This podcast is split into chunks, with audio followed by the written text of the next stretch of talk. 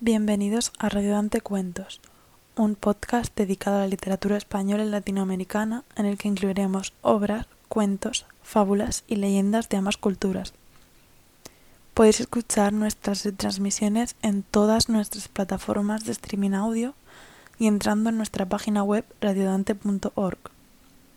Yo soy Marina y en el capítulo de hoy voy a leer una leyenda terrorífica aprovechando que se avecina Halloween. La Llorona. Tanto en España como en América Latina, realmente rendimos culto a los difuntos en los días 1 y 2 de noviembre, dependiendo de cada país. Tal vez México sea en el que más se ha extendido la celebración, ya que el Día de Muertos, que es como allí se le llama a esta festividad, ha sido declarado Patrimonio Inmaterial de la Humanidad por la UNESCO. Su origen se remonta a la época precolombina. Se celebraban rituales ancestrales entre los meses de septiembre y noviembre, que era cuando terminaban las cosechas. Y bueno, en estos rituales se exhibían cráneos, se realizaban danzas y cánticos con el fin de venerar a los fallecidos. En teoría, la visión indígena de este día era que las almas volvían al mundo de los vivos para encontrarse con sus familiares. Es decir, que de alguna forma lo que se celebraba es la presencia de esos muertos más que su ausencia. Hoy en día, el 1 de noviembre se reserva en este país para celebrar los muertos chiquitos que serían los niños difuntos, mientras que el día 2 se dedica a los adultos. Las familias decoran altares con guirnaldas y flores de cempasúchil. También colocan ofrendas, como por ejemplo el plato favorito del difunto, o dulces típicos como calaveritas de azúcar o pan de muerto. Aunque sea una festividad totalmente indígena, cabe decir que algunos de los elementos que forman parte de esta celebración mexicana tienen cierta influencia de la Iglesia Católica como consecuencia de la colonización, y es que en España se celebra lo que se conoce como Día de Todos los Santos.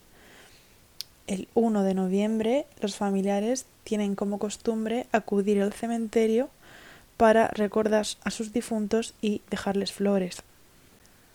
Una leyenda que es muy popular y conocida internacionalmente, que está directamente ligada a esta festividad, es la Llorona.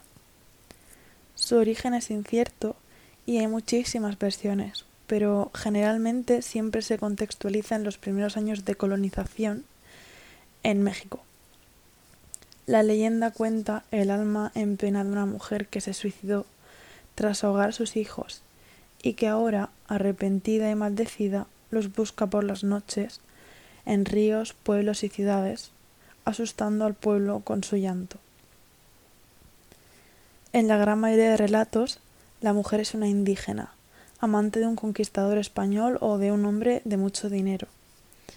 En cuanto a su aspecto físico, tiene el pelo largo y negro y lleva un vestido blanco. Hoy yo voy a leer una versión de la leyenda que se cuenta en Puebla, una ciudad mexicana, que he encontrado en la web México Desconocido. La fogata ardía y las llamas se agitaban como si quisieran escapar de algo. De repente todo quedó en silencio, ya nadie se reía, nadie hablaba. Solo permaneció el susurro de un viento frío que acariciaba nuestros rostros y movía nuestros cabellos. Entonces, como si se tratara de una película de terror, una mujer emergió de entre los árboles. Todos sabíamos de quién se trataba. Nuestros abuelos y padres nos habían advertido de su existencia. La llorona. Cuidado con la llorona. Traté de decirme a mí misma que no era real, que no podía serlo, pero en realidad se hizo un surco que me impidió diferenciarla del mito. La mujer gritaba y sentí que mi piel se estremecía. Miré los rostros de los demás y una palidez extraña los había invadido. Sus cuerpos estaban quietos como si temieran llamar la atención de aquel ente. No puedo negarlo, yo también tenía miedo. Quise moverme, pero la llorona estaba demasiado cerca de mí. Las piernas simplemente no me respondían. De pronto sus gritos cesaron y una calma tenebrosa invadió el ambiente. Sin embargo, el silencio no duró mucho. De pronto, la llorona levantó el velo que le cubría el rostro. Como si se tratara de un rito demoníaco, dejó al descubierto su rostro pálido y demacrado. Sus ojos parecían hurgar en lo más profundo del alma. Me miró e intenté desviar la vista, pero una especie de magia me lo impedía. La contemplé y entonces comenzó a hablar. No, no, yo no era como me ven ahora, yo era hermosa, no estos despojos de mujer atormentada. Pero fue su culpa, la culpa de ese hombre.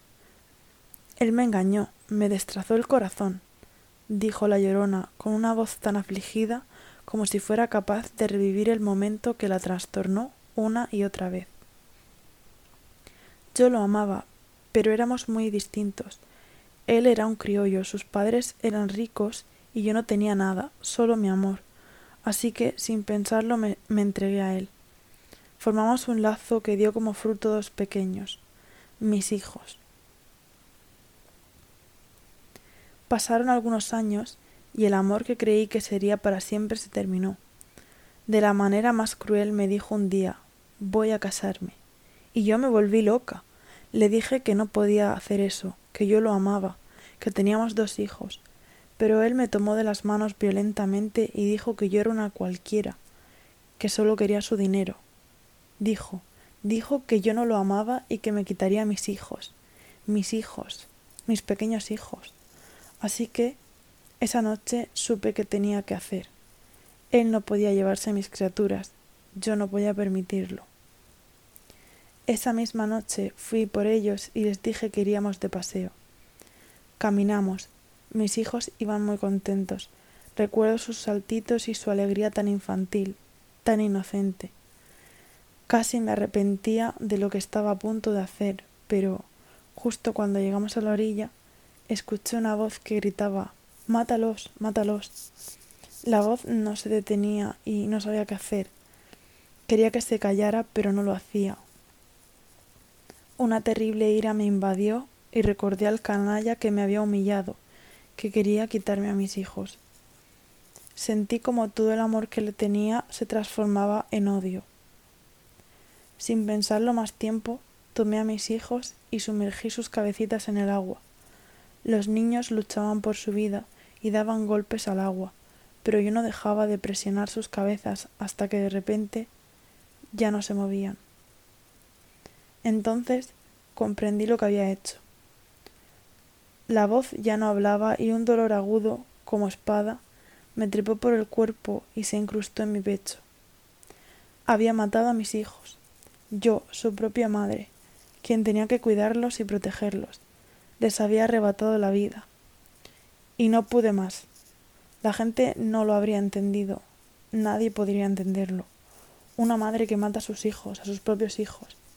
Así que me metí al río hasta que el agua cubrió por completo mi cuerpo y de repente ya no sentía dolor.